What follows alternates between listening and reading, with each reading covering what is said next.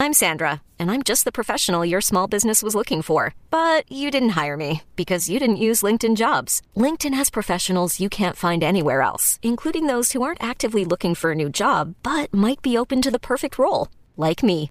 In a given month, over 70% of LinkedIn users don't visit other leading job sites. So if you're not looking on LinkedIn, you'll miss out on great candidates like Sandra.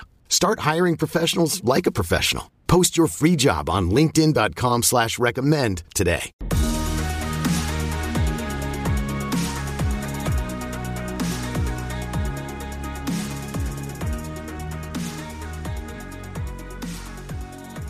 Welcome back into the Lions 24 7 podcast. Tyler Donahue and Sean Fitz with you as always. We're joined this time around by our colleague Mark Brennan, decades of Penn State athletics coverage, and of course, the man on the basketball beat here at Lions 24 7. And what a week it has been on that basketball beat. As promised in episode one this week, we're going to shift some focus to the hoops uh, because there's a coaching change. There is a player exodus brewing with the transfer portal. We've talked a lot about the portal in football. You're going to hear about it with basketball.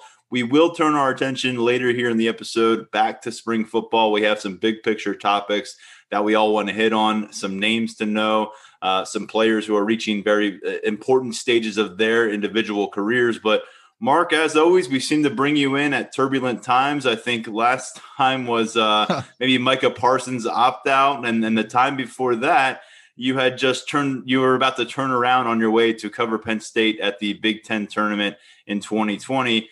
A year later, we're going from talking about Penn State breaking its NCAA tournament, uh, a disappearing act, to now totally shaking things up again third different coach in what a six month span. Interim coach Jim Ferry is gone. Micah Shrewsberry is in, formerly, most recently of Purdue.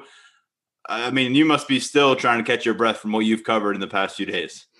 Yeah, it's been kind of crazy, but I think we we sort of saw this coming. You know, if you rewind back to ben, uh, Penn State basketball media day in November, you know the, the players were really uh, you know the words they were using were hurt and disappointed uh, by the way the, the the the the Pat Chambers era ended, and you know I think there's a perception out there that they were simply uh, ticked off that, that that Chambers was was forced out back on October 20th, but it, it wasn't just that. It, it wasn't just that he was forced out. It was the complete you know the the, the total lack of communication to them by the athletic department uh, with with why he was forced out. They they were never clear. Now it's completely understandable that the athletic department that Sandy Barbour and Lynn Holleran, you know, Sandy Barbour the AD, and Lynn Holleran, the, the AD for basketball, didn't go public to the press with you know why Chambers was forced out, just saying improper behavior or, or something like that. But the, the players were com- were were blindsided by it, and they never got a clear answer. They never got answers at all uh, uh, on on what happened. And if if to, to hear some of them say it, including Jamari Wheeler, they felt as if they were misled you know, Jamari Wheeler said back on media day that that on the day that Chambers was was forced out, uh, the, leading up to that, that some of the players had gone to the athletic department and, and officials and, and, asked, "Hey, what's going on here?" They had a, a sense that something was kind of in the air, and they were they were told everything was all right. And at that point of the interview he was cut off by athletic communications. And when he finally came back you know he politely declined to answer. And so at that point in november they were basically saying they were playing for themselves they were playing for chambers they were playing for this year. So you had the sense that once this year was over if if ferry wasn't retained that something was going to happen and and it ended up happening. Now did, did i think that it was going to be six guys entering the portal? I can't say i knew that but i knew there was going to be a bunch of people. I think everybody realized there were going to be a bunch of people entering the portal. The question now is how many of them stay there? You know d- do they give Micah shrewsberry a chance? Now one of the questions i got and i'm sorry for rambling on here but there's a lot to cover here is well why didn't these guys wait You know, why didn't they wait till Shrewsberry gets here? You know, he's staying with Purdue through the NCAA tournament. Why didn't they wait till Shrewsberry gets here? Well, number one, let's not be critical of Shrewsberry because if Penn State were on the other end of this, you wouldn't want your top assistant leaving before the NCAA tournament. And number two, let's not be critical of the players. In this new era, you're having hundreds, if not thousands, of players enter that transfer portal. And for these guys, the sooner they get in there, the better. The last thing they want to do is lose an opportunity. I mean, if you wait a week, that, that that could be opportunities lost for these players. So they're putting Penn State put itself in the in it in the position that it's protect, protecting itself. Shrewsberry's doing what's right by Purdue on the way out, and a coach Matt Painter who's done a lot for him, and the players are doing what's best for them. So let's see how it all plays out. Sorry, I rambled on there, but there was a lot. There's there's a lot to cover with that. There is a lot to cover. Yeah, I think the question would be why wouldn't you do that? I mean, that, that right. that's a, certainly a situation where if you feel sort of betrayed as they have it, and this isn't a situation where you haven't had to follow it that closely to realize that this team was playing for themselves, for Jim Ferry, not for that administration. I mean, there, that's no secret whatsoever. Back to yeah, as you said, when when Chambers was let go, forced out. Um, but this is this is something where you've got to cover your own bases here. I mean, you're you're looking out for yourself, and and that's really the only the only way that you can look at it now it's not about Shrewsberry. I think that's the point that you got to make here is it's not about these guys don't want to play for Shrewsberry. So he's going to have to make his decision whether he wants all these guys that are going in to the portal or not. And, you know, some of it's debatable. Some of it's de- definitely guys you want back, but it's a situation where you have to separate these two things. These guys have got to get out there. They got to see what the market is. Uh, Dushawn London's been doing a lot of stuff for us, catching up with these guys to see what the market, and it's very all over the place. You know, this uh, Myreon Jones isn't coming back. I mean, he's got uh, plenty of options out there that you know whether that translates into the scholarship offers or not. Um, but he's going to go, I think, up a level but you got a guy like Trent Buttrick who's getting out there and getting, uh, for lack of a better term, lower major, lower mid major type of, of interest. Maybe that's a situation where you don't want to back. But I think it's going to be all over the place. But I think Shrewsberry is going to have a chance to to get these guys back, get the guys that he wants back. Whether that happens or not, it's hard to say. You know, it sounds like Wheeler's gone as well, but uh, Sessoms, uh, Dread, and and and possibly John Harrar. You know, you, you've got these guys that are critical point, uh, you know, critical players in in this nucleus that you're trying to bring back, which wasn't a bad team. I mean, it wasn't an NCAA tournament team by any stretch, but you could you could see the pieces that you could get back and potentially make a some sort of run next year. So I, I, think that that's really the the next step in this. Number one, separate all the Shrewsberry stuff from the chamber stuff from the player stuff, and then just move forward. And and I agree with you 100. percent I mean, he he should not pass up an opportunity to coach in the NCAA tournament because not only is that doing right by Purdue, doing right by Matt Painter, but you're also giving yourself a chance to get some more experience in the NCAA tournament. And Penn State wants to get there. You're gonna you're gonna lean on that at some point. Yeah, we, we also have to remember. I'm sorry, Tyler, but we also have to remember that that the, the transfer portal is a two way street. Uh, you, you, just don't lose guys. I mean, I mean, you think Shrewsberry doesn't isn't going to have his finger on the pulse of everybody who is in in that portal and that well, you can make a, you guys... can make a bigger impact in basketball in the portal than you can in football. And that's right. i mean that's free agency right? That's even more free agency than football. And you would be foolish to think that that's not how they're going to plug these gaps. I mean he's not going to come in and bring in five freshmen that are going to start next year. You're going to bring in guys that can that have already done it at the division one level. Eh, but having said all that it's completely understandable that penn state fans were freaking out about this a little bit because they've never seen it I mean, it's it's almost like when uh, when uh, Franklin took over the coaching staff for the football team, and there started to be coaching turnover. Everybody's like, "Oh my God, they're they're losing the offensive coordinator. Oh my God, this is happening." And it's like, people, this is what happens uh, uh, everywhere else. So it's it's give this some time to play out you know, is this the ideal situation? I can't say it's the ideal situation, but I don't think it's as bad as, as a lot of people are painting it to be. The other thing I would say is that as you're looking at all these people and all these kids entering the transfer portal now, next year isn't the pivotal year for this team. Two years from now isn't the pivotal year. It's going to be about eh, three seasons, like next year, a, a year, and then that following season I think is when you're going to start to see the impact of Shrewsberry. And that's where I, I think so. Listen, it, would it be great if John Harrar comes back? I think, yeah, it would be. You know, ultimate team guy who does a lot of good things. Would it be great if Dread comes back? Yes. I, I think it would be good if some of these guys come back. But ultimately, it's not going to make a difference three years from now if any of these guys come back or don't come back. He's got to set the right foundation. Number one, he's he has to have guys who want to be here. And if if they don't want to be here, he's better off with them not being here and going out and getting guys who who do want to be here. Mark, you did a nice job piecing together that that hot board for the coaching candidates and, and keeping that updated uh, leading up to this actual hire. Sandy Barbour had mentioned during the winter that they were looking to make a quick hire after the season wrapped up, and it was within you know, 48 hours or so of, of Penn State finishing off in the second round of the Big Ten tournament with a loss, and then not being involved in the NIT. Uh, 11 and 14. I guess the two part question here for you is Micah Shrewsberry why does this make sense from Penn State's perspective, from his perspective, a guy who has a couple stints with Purdue, um, a Brad Stevens assistant at the college level, and then at Bo- with the Boston Celtics, and Jim Ferry, a guy who was dealt a very interesting hand for this season. Do you feel like he was legitimately considered as the head coach moving forward?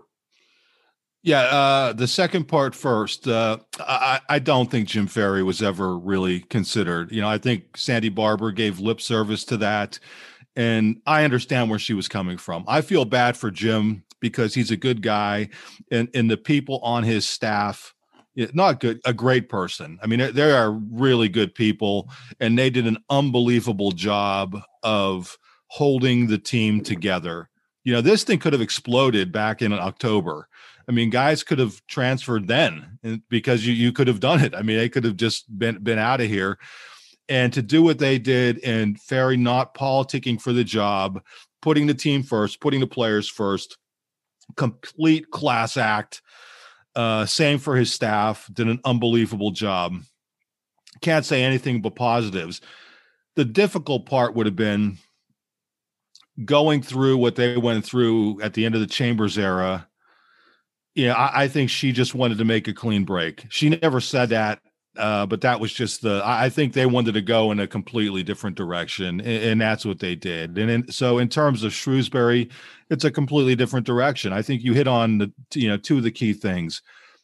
Brad Stevens, Matt Painter, to me, are two of the best basketball coaches in the world. I mean, I hate the Boston Celtics. I'm a Sixers fan, but you can't argue with what that guy did at Butler, with Shrewsberry with him and when you when you look at what Painter does at Purdue year in and year out, just two fantastic coaches. So to be able to get somebody who has been with both of them for an extended period of time, extended periods of times, multiple stints with both guys, uh, given the financial restraints that Penn State has put on, on itself. Now that could be a debate for that, that, that could be a whole different debate but for what they were willing to pay, I think they got about as good a candidate as they were going to get. And the, um, the impression that Shrewsberry made immediately, you know, doing a YouTube video and those sorts of things, you know, his wife gets on YouTube. I think all that stuff was, it just came across fantastically. I, I think Penn State dropped the ball by not attempting to have some sort of media availability with Shrewsberry for 20 minutes or half hour. I don't know why you couldn't have done that via, uh, you know, via Zoom or or, or something else. Um, Monday, everything was positive, positive, positive, and I think that could have deflected a little bit of the negative that everybody had to know was coming the next day. I think that they they should have done that, and I'm not saying that from a media perspective. I get nobody cares about us, but I think in terms of their branding and image and everything else, I think that that would have been a much better way to go. The other guy that was that that I'm getting was most seriously involved uh, was Dennis Gates from Cleveland State, and when you look at what he did at Cleveland State, you know, a program that imploded after Dennis Felton left uh, last season, not this season that we just went through prior to that, he was the last coach hired for the uh, 2019-20 season. All these players left Cleveland State.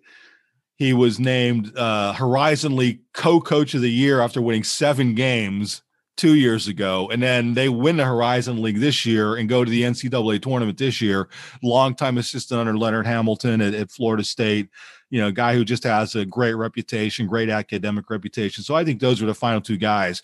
Don't think they could have gone wrong with either of them, but I think uh, to me, given everything that was in play I think Shrewsberry was a home run, grand slam type of hire for Penn State. I, I don't think they could have gotten better given anything, everything that w- was in play.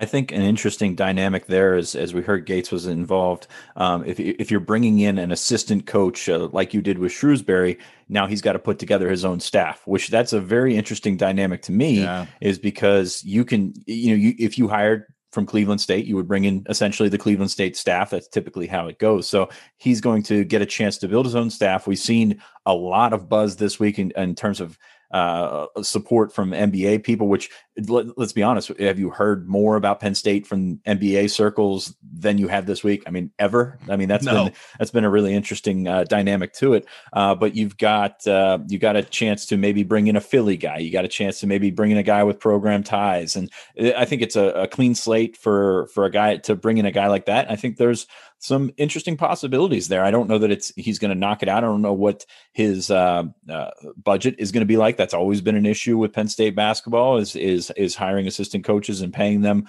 market value.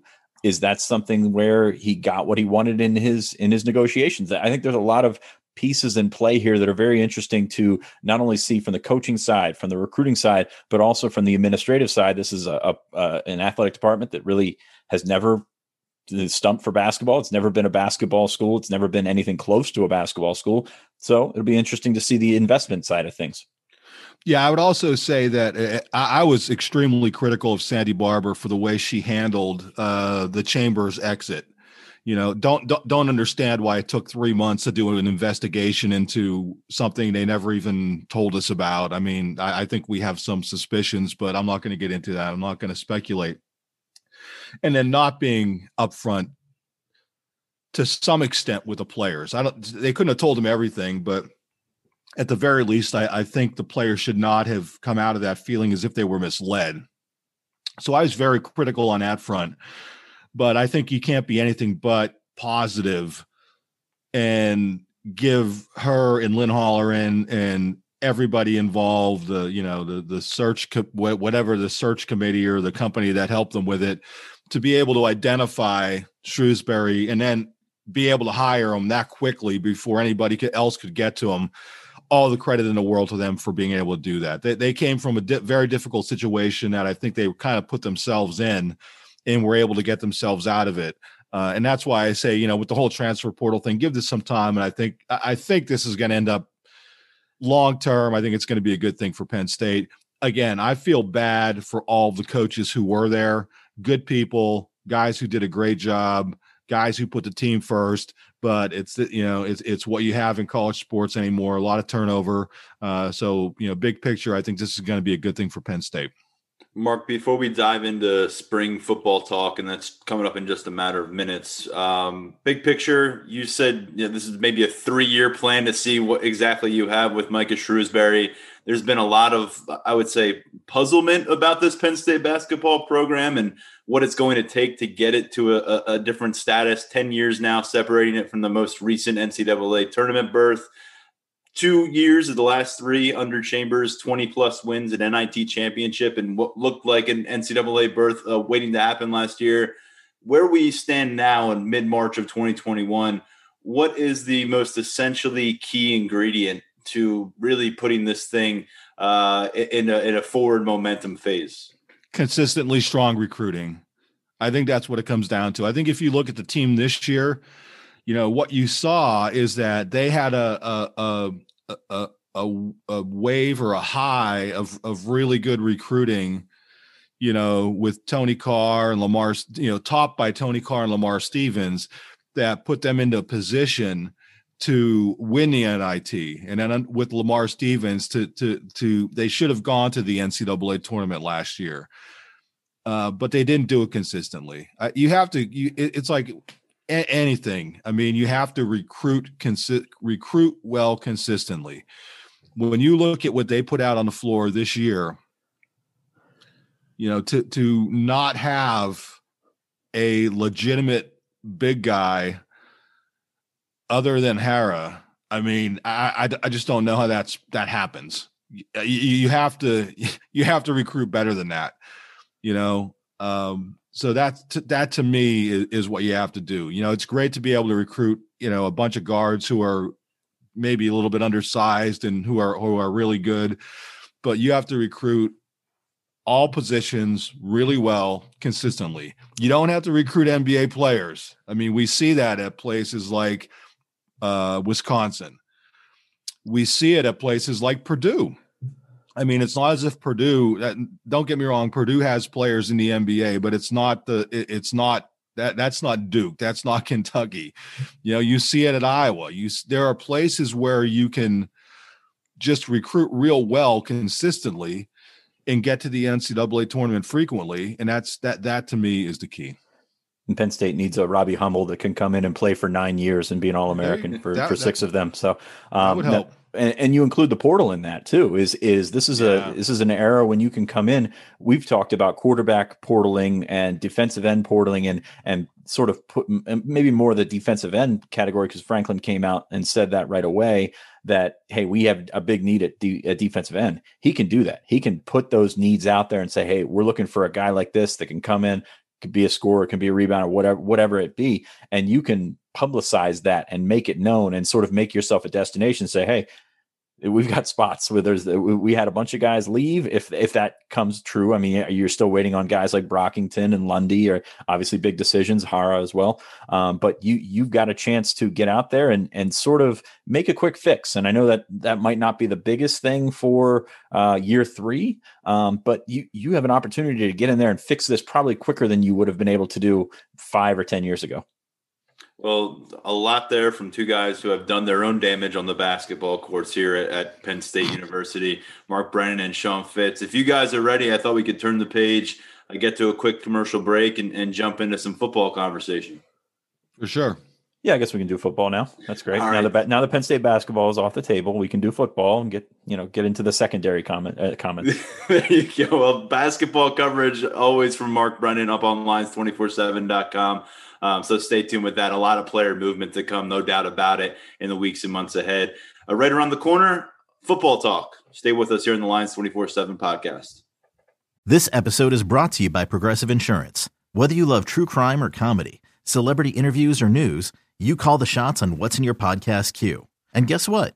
Now you can call them on your auto insurance too with the Name Your Price tool from Progressive. It works just the way it sounds you tell Progressive how much you want to pay for car insurance, and they'll show you coverage options that fit your budget. Get your quote today at progressive.com to join the over 28 million drivers who trust Progressive. Progressive Casualty Insurance Company and Affiliates. Price and coverage match limited by state law. Introducing the two-way V4, where groundbreaking fuel cell technology meets fresh foam cushioning for the ultimate performance. With fuel cell, each step feels explosive, delivering unparalleled energy return. Paired with fresh foam, experience maximum comfort throughout the game. Its lightweight textile upper offers support and breathability without sacrificing agility. Whether you're hitting the clutch shot or locking down the opposition, the two-way V4 gives you the tools to play at a high level. Learn more and purchase the two-way for yourself at newbalance.com. Switching back over to some spring football talk here in the Lions 24 7 podcast with Sean Fitz, Mark Brennan, and myself, Tyler Donahue.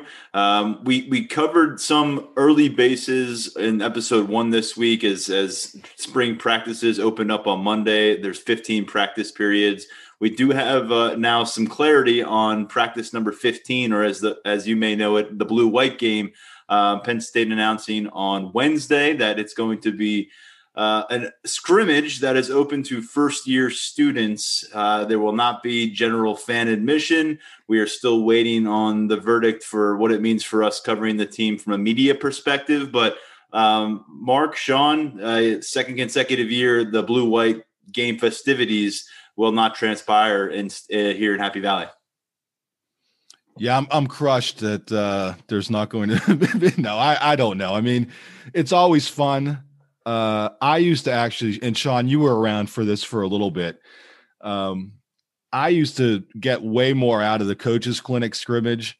Uh, and that's something for all the the youngsters out there that they used to they used to hold a coaches clinic every spring for high school coaches around the state and well around the country really and they would come in and then uh, at the end of that uh, clinic they would have a scrimmage at beaver stadium and the media would be allowed in and you know there were certain rules about what you could and couldn't report but that was really much more informative than the blue white game ever was because you could really get a, a, sense for the depth chart and who was where and, and, that sort of thing. Whereas the blue white game, especially you know in recent years when they were loading it up with the starters on one team and the backups on on another team, you weren't really getting that much out of. And and and James Franklin said as much. He said this is basically giving them one more legitimate practice. Now we'll see if it's actually a legitimate practice with all these young students in in the stands.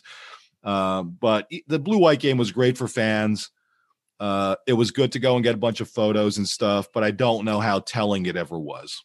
Oh no, we never really got too much out of it, or, or otherwise Paul Jones and Shawney Kersey would have been all Americans. So yep. it's not really a situation where we're hurting for the uh, the the content of the actual football. But it was always a nice thing to get out there, and you know when when the weather was nice, it was fantastic for the fans. And I know that, that they're aiming to get to get back to that atmosphere in the fall, but uh, just it's not happening yet. So I, I, mean, it's cool that they're bringing in those uh, those freshmen. Uh, I feel feel good for them, but uh, I think there's a lot of people that are not going to be too happy with this decision, and and I think that's probably justified as well. Um, it, you know, it's it's the same thing with everything else in the last year. You just got to take it as it comes and take it with a grain of salt and get back to the real stuff, which will come several months from now. Which is you know kind of the premise of the blue white game anyway. Is is just to take this and uh, take it for what it is, and and and wait for the the real stuff in the fall. Uh, the one my, thing I one thing I would say, Tyler, is that um, not having the general public.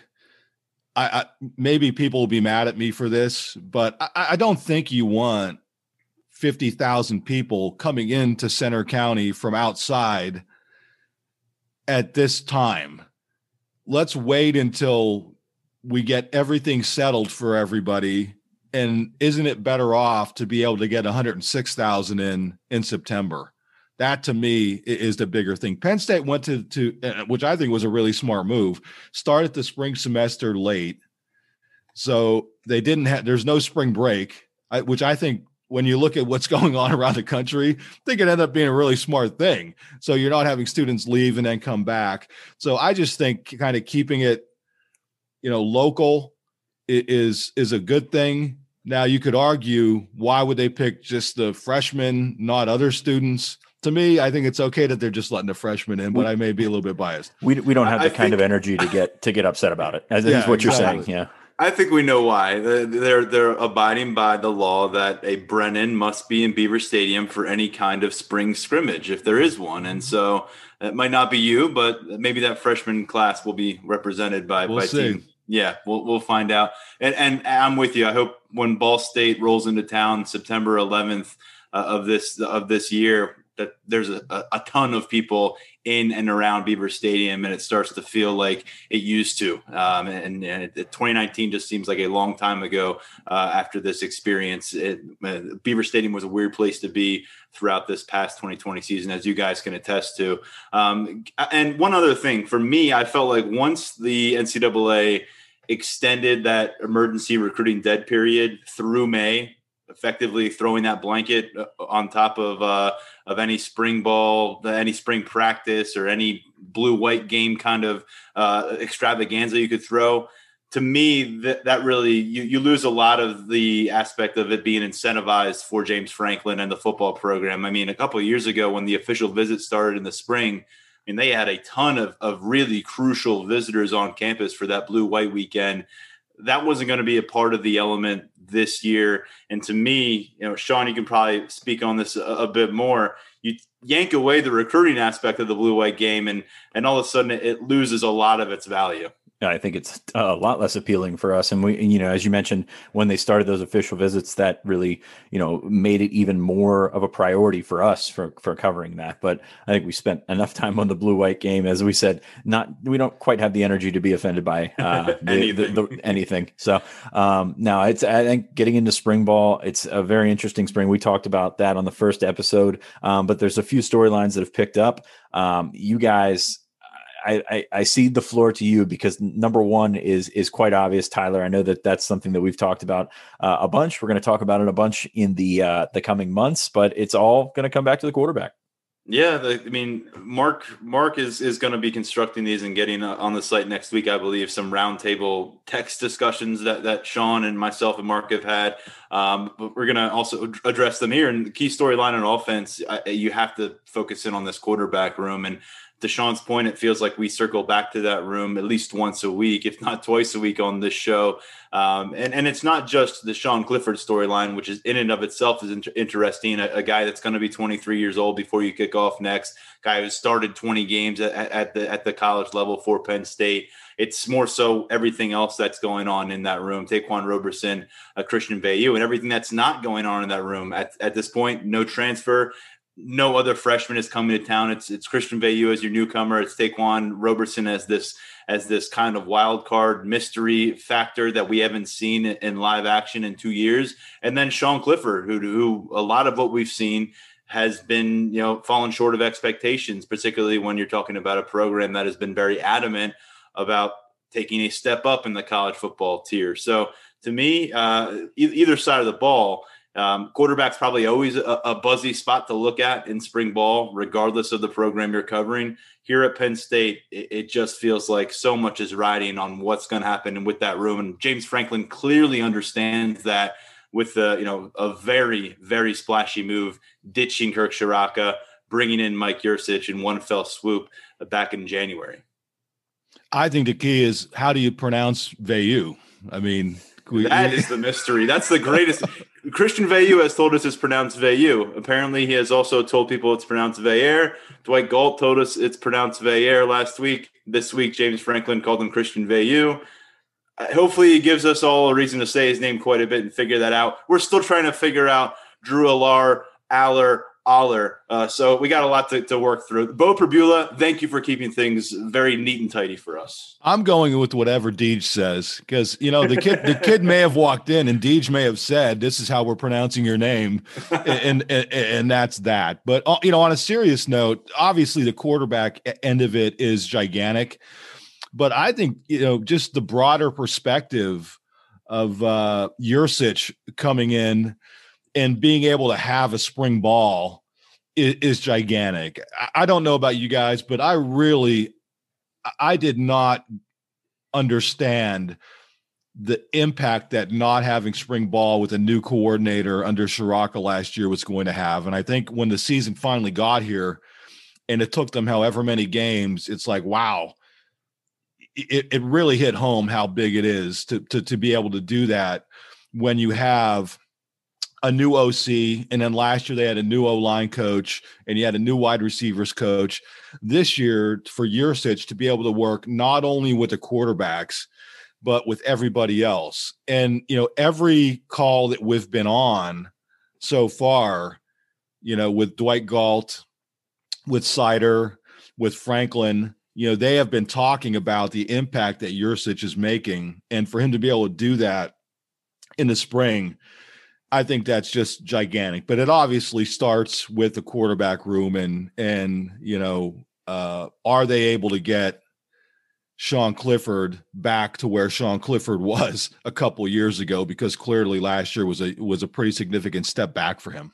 And oh, by, oh, by the way, we, you mentioned all the the the lack of the spring spring ball, the change in offensive coordinator, and then you yank out two of the top running backs in the Big Ten just as you're getting going as an offense and you're right. It really just it looked like a team that was should have been playing preseason football, but actually was playing Big Ten football for much of the way. Against two of the best, uh, two of the four best teams in the Big Ten uh, right off the bat. So uh, it's so fragmented last year, and I agree with that because you brought in a new offensive line coach, a new receivers coach, and uh, just n- seemed to be no continuity with the coaching staff, with the players, whatever. It's not worth rehashing, but it's uh, there's several challenges that you could have worked through. I think you could have worked through a bunch of that in an off season last year. They didn't get that, so I agree with Mark. Just bringing in Yurcich, getting all those guys on the same page uh, is really immeasurable at this point. My third uh, hanger on in terms of the, the key storyline.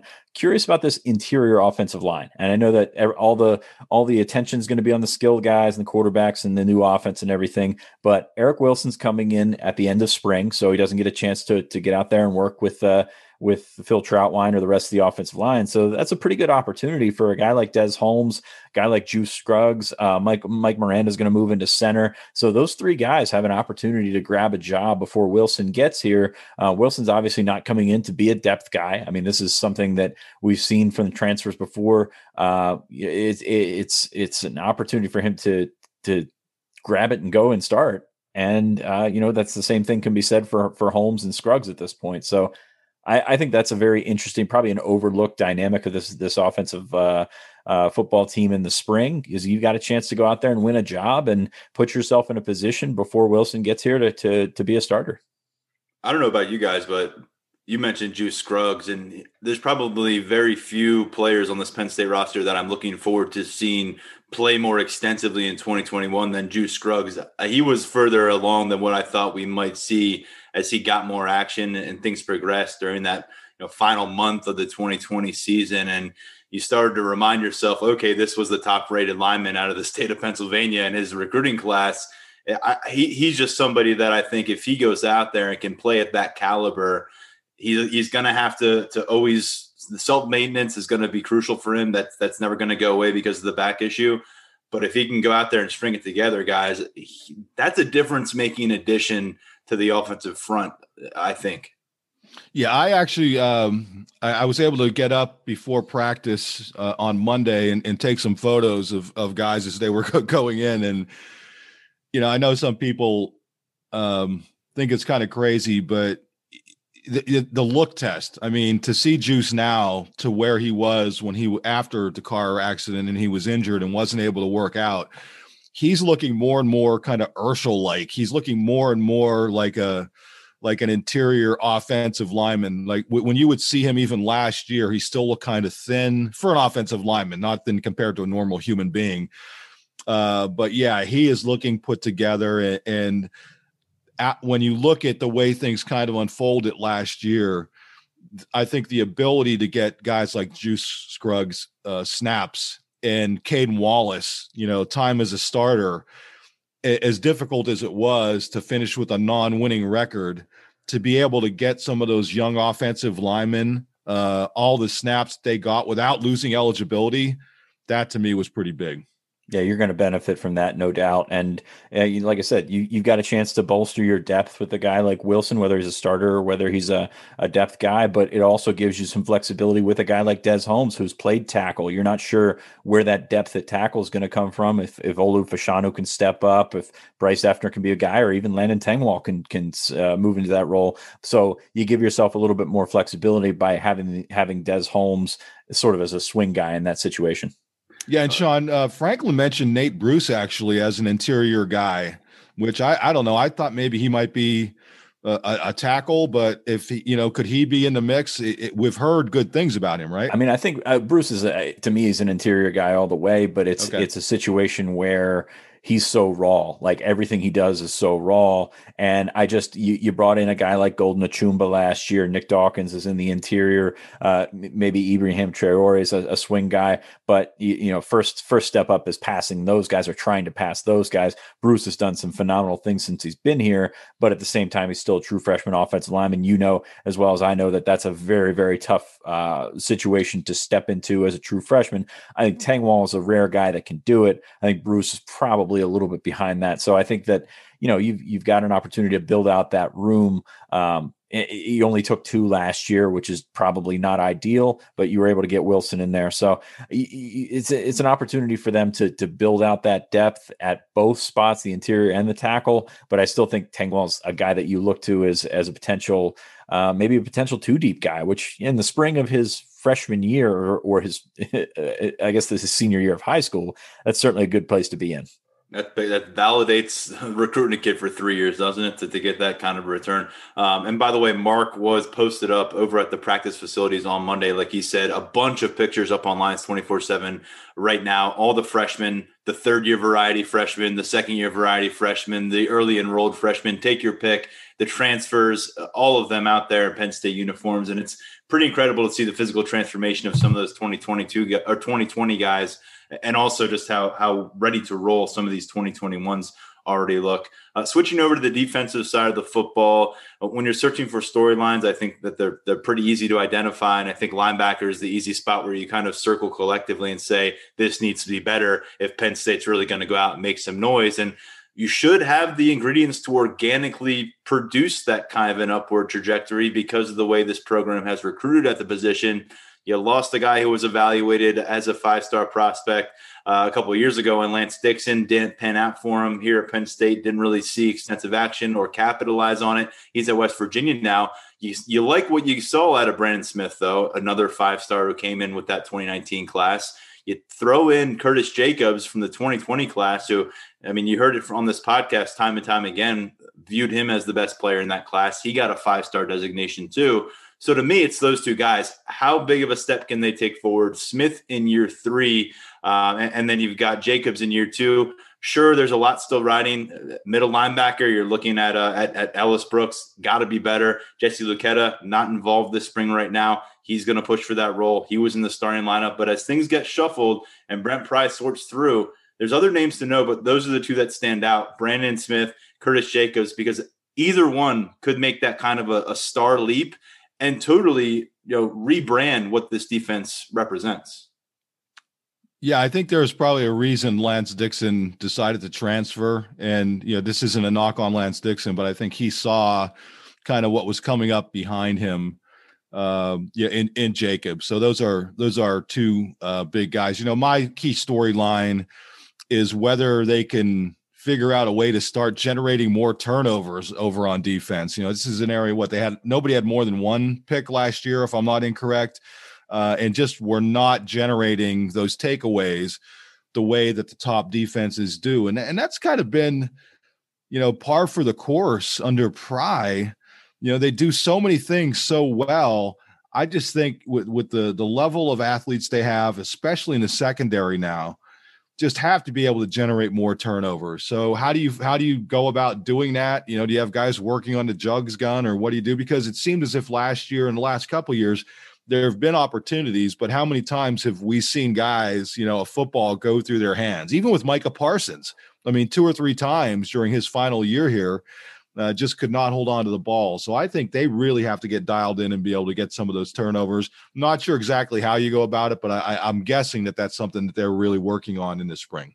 I think you have the ability to be a little bit more aggressive with the corners, and that's, I mean, your deepest spot by far on defense. And I think that that's really a spot where you've got some flexibility. Can you move uh, one of those guys inside, play a little nickel star, whatever you want to call it, where you get three corners on the field more so, or do you get three corners on the field and one safety? I mean, you've you've certainly got issues at safety. That's my spring storyline: is who's going to start beside Jaquan Brisker as we mentioned earlier this week, Brisker coming back. I mean, where would this group be without it? Uh, that's that's tough to say, and it's tough to stomach. Really, uh, I think John Sutherland's there right now. Is he the long term answer? I don't know. We haven't seen anything from him that would indicate that he's he's a long term impact guy.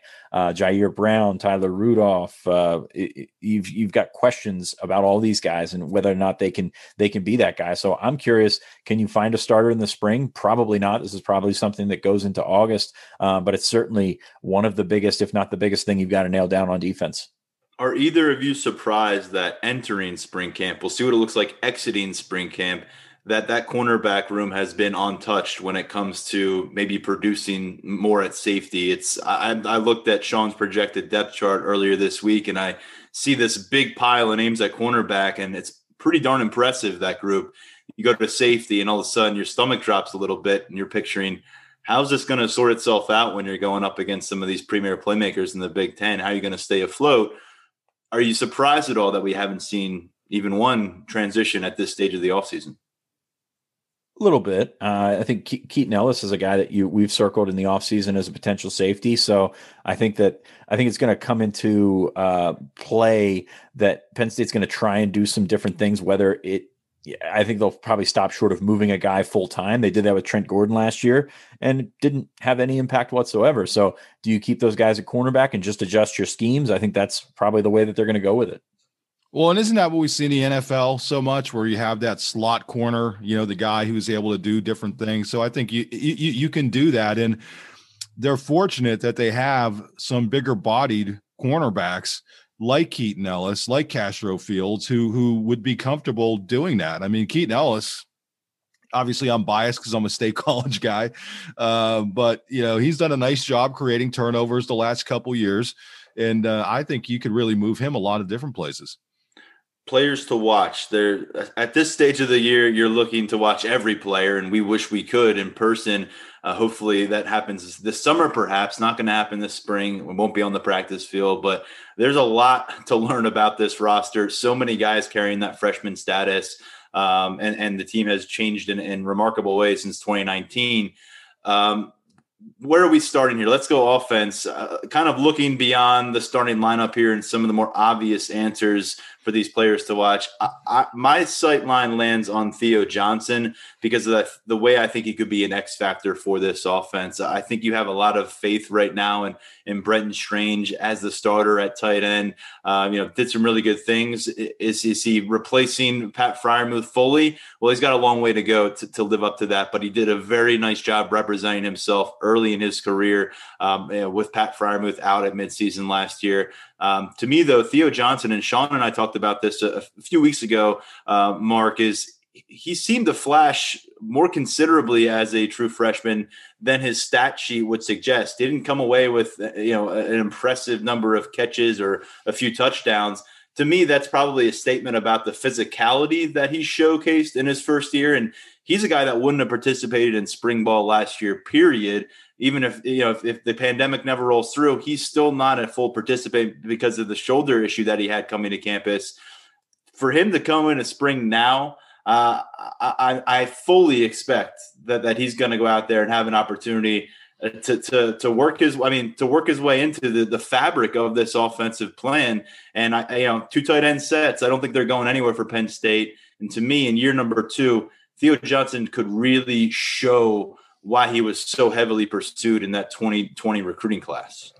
Yeah, I don't think people realize how how big that kid is. I mean, he's six six. What do they have him at? Two fifty something, two fifty three. Uh, he is a huge guy and moves extremely well. So clearly, he's a guy to watch. My guy is uh, Ta'Quan Roberson, and I, I only think you need to look at Sean Clifford the amount of times that they run him. Now, will he run as much under Yurcich? I doubt it. But just that second, I mean, that number two quarterback has to be ready to go. And, you know, Ta'Quan Roberson, we've seen so little of him that I think it's just imperative that he's able to step up and, and be ready. Uh, now, you're looking at a 5'11, you know, 200 pound guy. And people may say, well, can a 5'11, 200 pound guy get it done at this level? Trace McSorley did did pretty well. I'm not saying he's the next Trace McSorley, but I would not worry about his measurables. I'd worry about how he's able to handle things when he gets out there under center. Uh, is he cool under pressure? Can he do all those things? That's going to be the key. But to, so to, to me, getting Ta'Quan Roberson where he needs to be to be ready to go should something happen to Clifford. I think that that's really imperative this spring. And he's never done it. I mean, he missed last spring, didn't have uh, all that opportunity to do it. Uh, was behind Will Levis, so I, I just it's such a huge spring for him. It would have been a big offseason for him last year, but it's such a huge spring for him.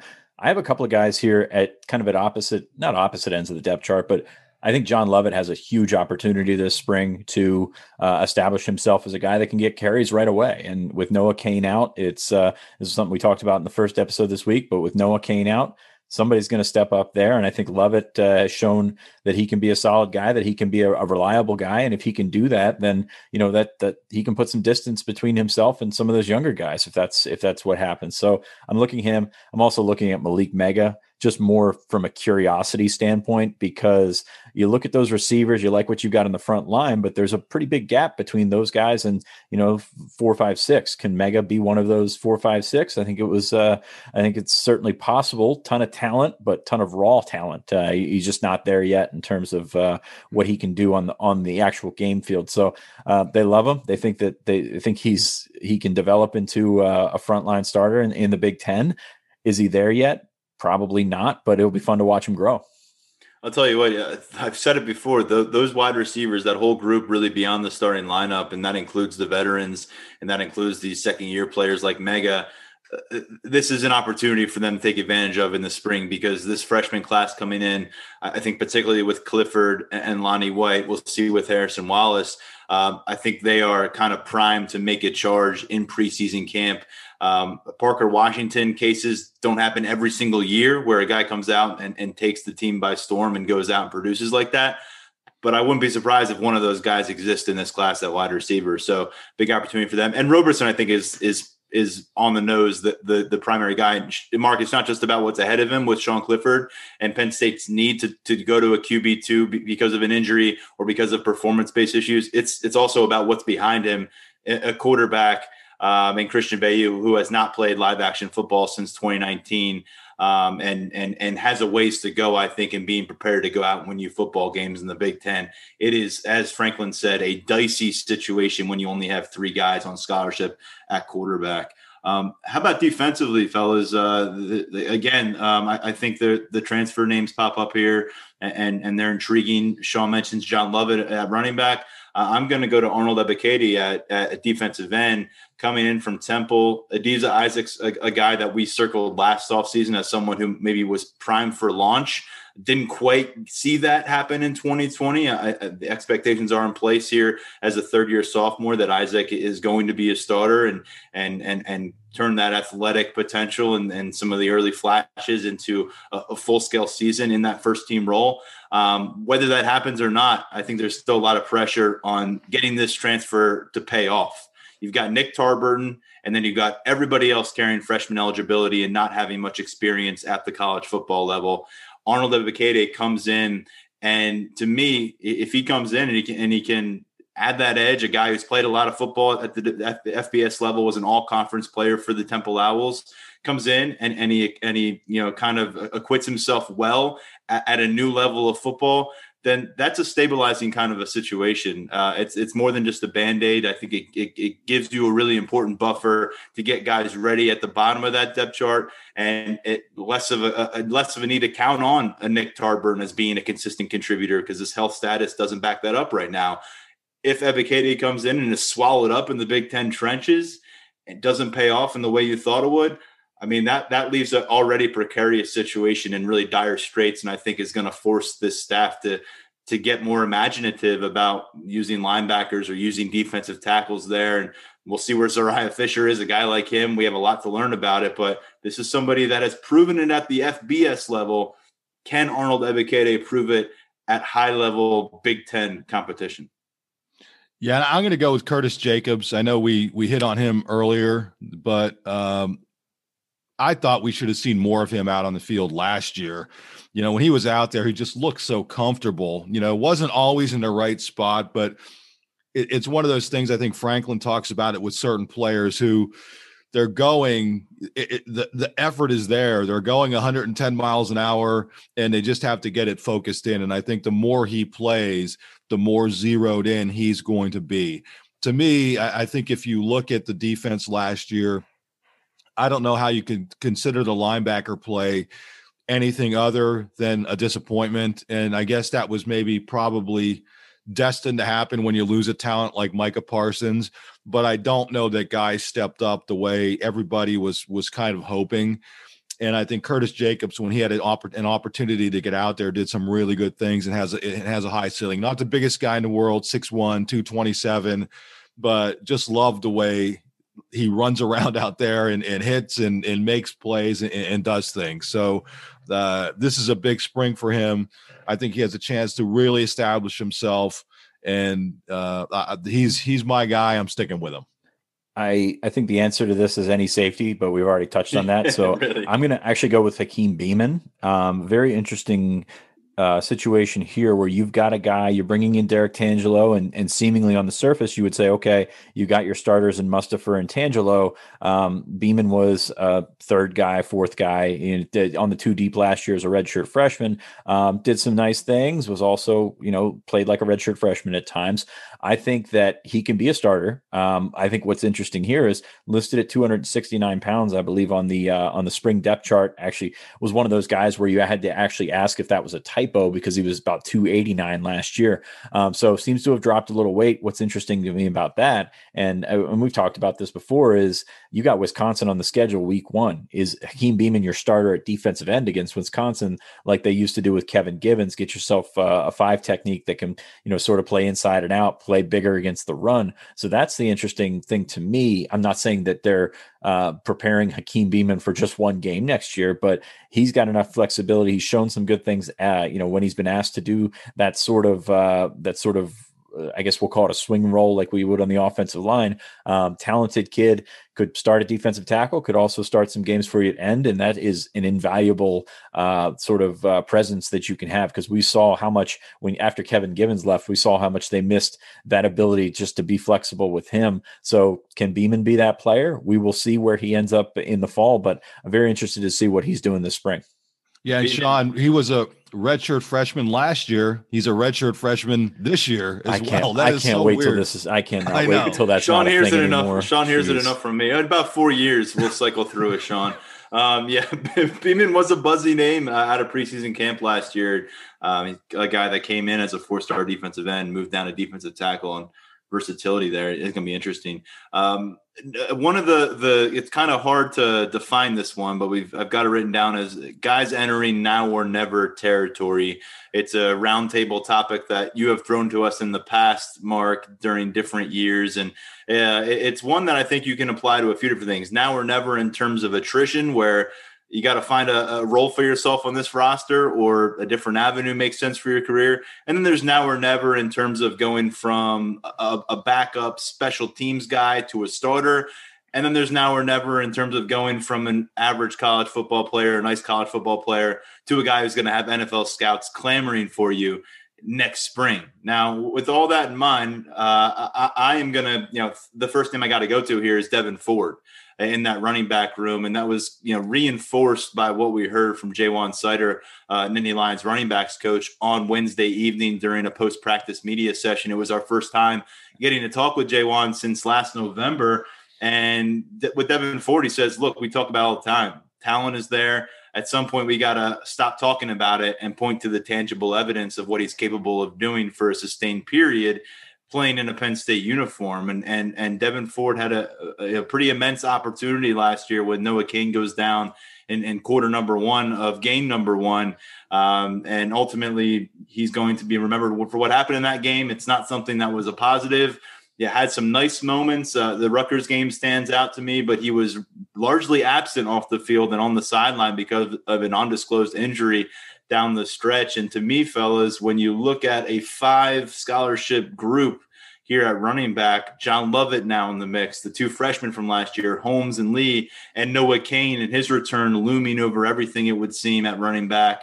Uh, Ford's got to find a role for himself, and and he's got to find um, an effective way to play at this level because he came in here with so much talent um, a versatile college, fo- a versatile high school football player, a top 100 prospect, and I think it was all validated. But now you just haven't seen it through two years um, come to light, and it felt like last year was the time for him to turn that corner, and it feels like this year, considering the circumstances and considering what we think Penn State will bring in recruiting wise in the 2022 class at running back. This is a, a year that's going to define Devyn Ford's era with, with the Penn State Nittany Lions program and that's a that's a position where if you don't if you can't catch up, you're going to get left in the dust. We saw it with Ricky Slade. You could see it in a situation like Devyn Ford. I mean, you you've got young guys that come in and play that position earlier than most other positions on the field. So if you're not if you're not getting in there and you're not going with it, and Ford had a tremendous opportunity, did not we feel did not make the most of it. You, you know things might happen. Yeah, I'll go with uh, on the other side of the ball, Nick Tarburton. He's a guy who people are talking up a little bit, you know, this spring, but he's been bumped up for most of his career. I don't know how many different injuries he's had, uh, but somebody they moved from linebacker to defensive end. It seems like he's found a home at defensive end. As was noted earlier, uh, you know, there's the opportunity to for for people to gain playing time there at defensive end. And if he's unable to do it this year to really establish himself, maybe not as a starter, but as a rotational guy, you know, I think it's going to be difficult for him, you know, moving forward. So, you know, Nick Tarbert, and I feel bad uh, because I do think injuries have really slowed him down to this point. But sooner or later, you really have to step up and seize the moment. And I think this spring is it for him. Yeah, I think that's far from an opinion on on Tarburton in terms of injuries have slowed him down. He he's been glass basically. He's just yeah. has it's been one thing after another, and it's been unfortunate because you thought you had some potential, whether that was a linebacker, a defensive end, even a defensive tackle. So uh, you, you hate to see it play out that way, but that's kind of the reality of college football. I got a list here of guys. Um, I don't want to spend too much time because we don't like to dwell on the now or nevers, but uh, Daniel George is a guy that's had some tremendous off seasons season comes in and all of a sudden he he kind of goes away. He hasn't been able to uh, catch the ball consistently. So you look at that wide receiver depth chart. There's some younger guys ahead of him already, and you know if he wants to establish himself and um, stay in that mix, he's got to so certainly do that. Uh, Des Holmes is a little bit different story. We talked about Eric Wilson's coming uh, earlier. Is Des? I think the question here with Des Holmes is not really now or never, but is he going to be a starter? is he going to be a depth guy? Is he going to be a backup? And that's something that will work itself out in the next year or two. But uh, he, has got a chance to start at left guard, so it's a, a big opportunity for him. Kind of the same for Fred Hansard. Is he is he going to be a starter eventually? It's hard to say, especially with the guys uh, that are younger than him in front of him on the depth chart. But how much of a depth guy can be uh, can he be? How much of an impact guy can he be? If Sutherland, if Jonathan Sutherland doesn't win the safety job, that's certainly something that you, that you look for. Obviously, been a big contributor on special teams, but uh, sort of another now or never situation. And then I look at the corner room. Uh, it's interesting to me. It's so it's so deep. They've, they've got guys there that have played a lot of football for Penn State. Tariq Castro Fields, you know, it could be one of those guys if he has more injuries, could be a, ne- a, now or never situation. Marquis Wilson's also in that group where you thought he was ready to take that step last year, didn't end up doing that. So, I mean, you've got guys like Kalen King that have impressed already. So that's a that's one of those situations like running back where if you're not making the most of your opportunity, you might be left out in the cold there and just and just thinking about guys toward the end of their eligibility, Tariq Castro Fields last year felt like a, a, big chance for him to to make a jump on NFL prospect boards. A lot of uh, you know praise coming his way from Terry Smith about maybe being that that that that first round level kind of cornerback talent. Things fell apart rapidly with the injury. Um, this is a moment for him. He made the decision for a reason to come back to Penn State, seize the opportunity. He's got to go beat out some younger players for that job, and then he's got to go play at a high level but this is his last shot to really make that case for NFL consideration in that top tier.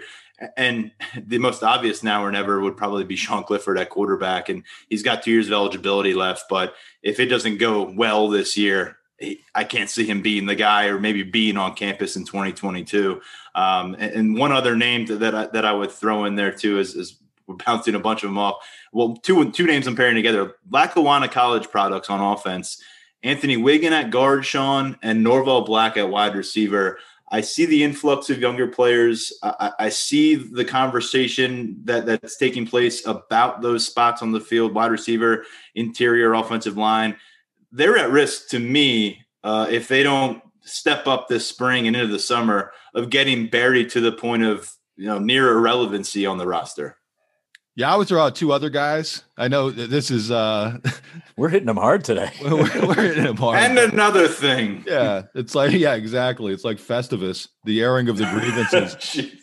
I think that you know, in a way, I think uh, Ellis Brooks and Luketa, you know, you know, both of those guys were okay last year. I think they need more out of both of those guys. Now, is there enough talent behind them to push both of them? Are to, to, be worried about starting spots. I think maybe one of them, uh, but I, I think it's imperative for both of those guys to really step up. Maybe not a classic, you know, now or never, But in terms of uh, you know, being just more consistent, dependable, sure tacklers, covering guys, doing what they need to do. I think they need more out of both of those guys. Uh, well, we've uh, officially uh, put like 20 everybody. guys in this. You're all on notice. Oh well, uh, we could bounce that out with uh, with something positive here. I, I, mean, does anyone else have anything to offer up? We're we're in mid March. We're not going to get to go stand on the practice field. We may not get a chance to go into Beaver Stadium this April to see the team play. I mean, your photos were a big help, Mark, and you got some some you know some interaction there and, and, and measuring these guys up a bit.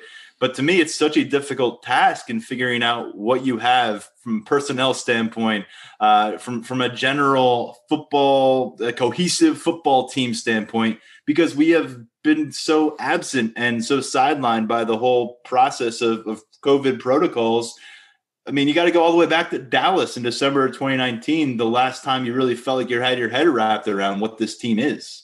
Well, I'll put my my salesman hat on and say that's what makes being a a, a, a VIP member of Lions 247 with Fight on State uh, so important. We have guys who are plugged in like Sean. We all try to keep our ears to the ground. And uh, listen, it, it, it stinks that we're not able to cover stuff in person, but I would rather they get it all right now and that we're able to actually cover preseason practice and we can cover actual games the way we're used to covering games, not being up in a uh, you know, socially distanced and boxed meals and you know everybody wearing masks and stuff. So hopefully everything that we're dealing with and not dealing with now, hopefully by the preseason they're able to do this the right way and we're able to do you know all the different things we do but honest to goodness you know i, I do think I, I want to do say one thing i want to thank all of the penn state fans out there and all the people on our site because as difficult as this last year has been our site has really been doing well and, and that's a testament you know i think to you guys and the work that you do maybe to all of us a little bit, but it's more of a testament to the fans being that plugged in to this program and wanting all the information. So this is the place to be. And we are going to still be covering stuff, whether we have access or not. But we're really hoping to get more access come the preseason. So that's my salesman hat. Sorry. Amen. And Sean, I know you are urgent to get to an upcoming matter, so we'll let you do that. I am about to set my email on vacation reply. I will be out of the uh, picture through next week, so I'll, check in with you back in uh, the, the final days of March. Sean will have uh, us covered with navigating the podcast. In the meantime, up on the site, Mark and Sean will have you covered as well. Um, on behalf of Mark Brennan and Sean Fitz, got your basketball fill, your football fill.